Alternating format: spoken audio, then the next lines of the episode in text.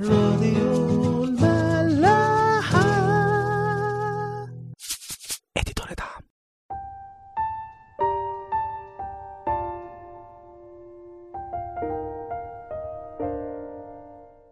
مساء الخير واهلا بيكم في برنامج عيش وملح.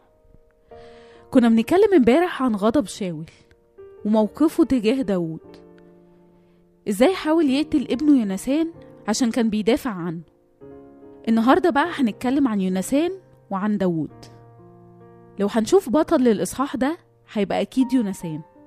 من أول ما اتفق مع داوود إنه هيقوله نية شاول وطلب منه إن لما يمسك الملك ما يقتلهوش هو ونسله. وبعدين شاول وهو متعصب وغضبان وبيشتمه يونسان مسكتش وبيقول كلمة الحق. يقوله لماذا يقتل؟ ماذا عمل؟ وبعد ما شاول بيصوب الرمح ناحيته بيمشي وهو غضبان ويروح يحذر داوود.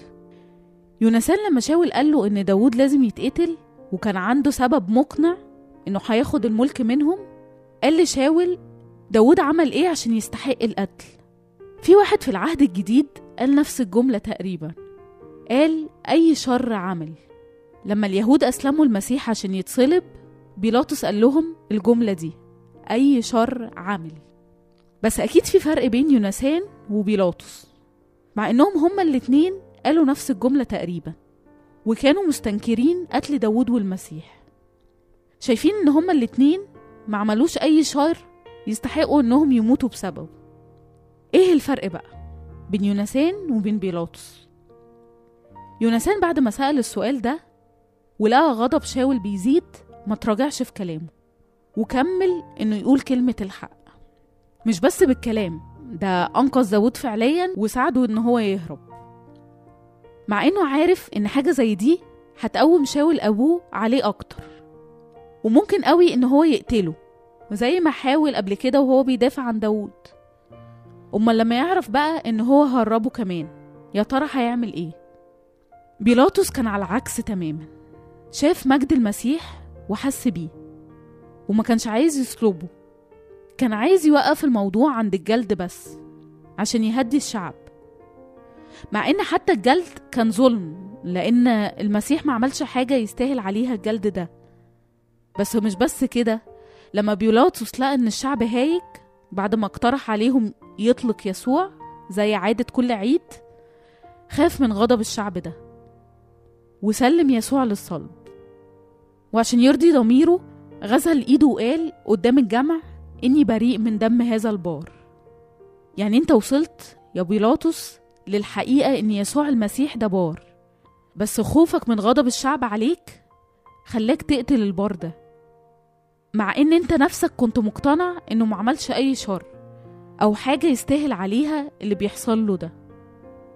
يا ترى إحنا مين من الاتنين؟ يونسان ولا بيلاطس؟ ممكن على فكرة نكون بنبقى يونسان ساعات وبنتكلم عن الحق طول ما الخطر بعيد عنا. ونتحول لبيلاطس لو حسينا إن كلام وتصرفات الحق اللي إحنا بنعملها ونقولها هتأذينا. لو حصل كده وتراجعنا عن قول أو تصرفات الحق يبقى أكيد خايفين. ما عندناش شجاعة يونسان وأكيد شجاعته دي ما كانتش جاية من عنده. اللي بيخاف يبقى ما تكملش في المحبة لأن زي ما يوحنا بيقول في رسالته الأولى إصحاح أربعة لا خوف في المحبة. بل المحبة الكاملة تطرح الخوف إلى خارج. لأن الخوف له عذاب وأما من خاف فلم يتكمل في المحبة. يعني إيه الكلام الكبير ده؟ ببساطة لو حد بيخاف من أشخاص أو حتى ظروف ومواقف ومستقبل يبقى ما تكملش في المحبة لسه. يعني لسه ما اختبرش محبة ربنا الكاملة ليه؟ إنه بيحميه ويحامي عنه. تحت أي ظروف أو من أي أعداء. بص يمكن الكلام ده يبان مثالي للناس بس هي دي الحقيقة فعلا مش مبالغة أو كلام مش مختبر. اللي ضايق محبة وحماية المسيح عمره ما هيخاف لأن محبة المسيح تحصرنا. زي ما بولس بيقول محبة المسيح بتحوط علينا وتحمينا وتطمنا. بتخلينا نقول ماذا يفعل بي إنسان. خلونا نبقى زي يونسان وأنا أولكم بقول لنفسي الكلام ده. نقول ونعمل الحق زي معلمنا ومخلصنا السيد المسيح حتى لو على رقبتنا. المسيح اتعذب واتصلب ومات عشان جه بيشهد للحق والحق ليه أعداء كتير لأن الضلمة بترفض النور وبتحاربه عشان ما يبينش قد إيه هي قبيحة. آخر حاجة هنتكلم عليها هو رد فعل داوود. لما يونسان راح عشان يحذره ويقول له يهرب. داوود بيسجد للأرض قدامه ثلاث مرات. قمة التواضع والعرفان بالجميل. متواضع عشان عارف إنه هيبقى الملك المستقبلي وإن صمويل أصلا رسمه ملك من زمان. بس ده ما يخليهوش ما يحترمش يونسان ابن الملك اللي موجود دلوقتي. ده كان بيحترم شاول الملك اللي بيحاول قتله كل يوم. مش هيحترم ابنه اللي جاي ينقذه ويحذره؟ قد إيه داوود كان مقدر اللي يونسان بيعمله عشانه؟ وعارف إن دي مش حاجة سهلة عليه إنه يعادي أبوه ويعرض حياته للخطر عشانه.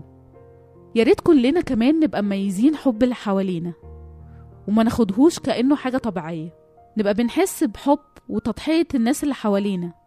بنقدر ونشكر ونقدم محبة إحنا كمان ليهم.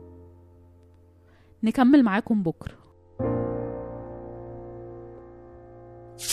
راديو ملاح.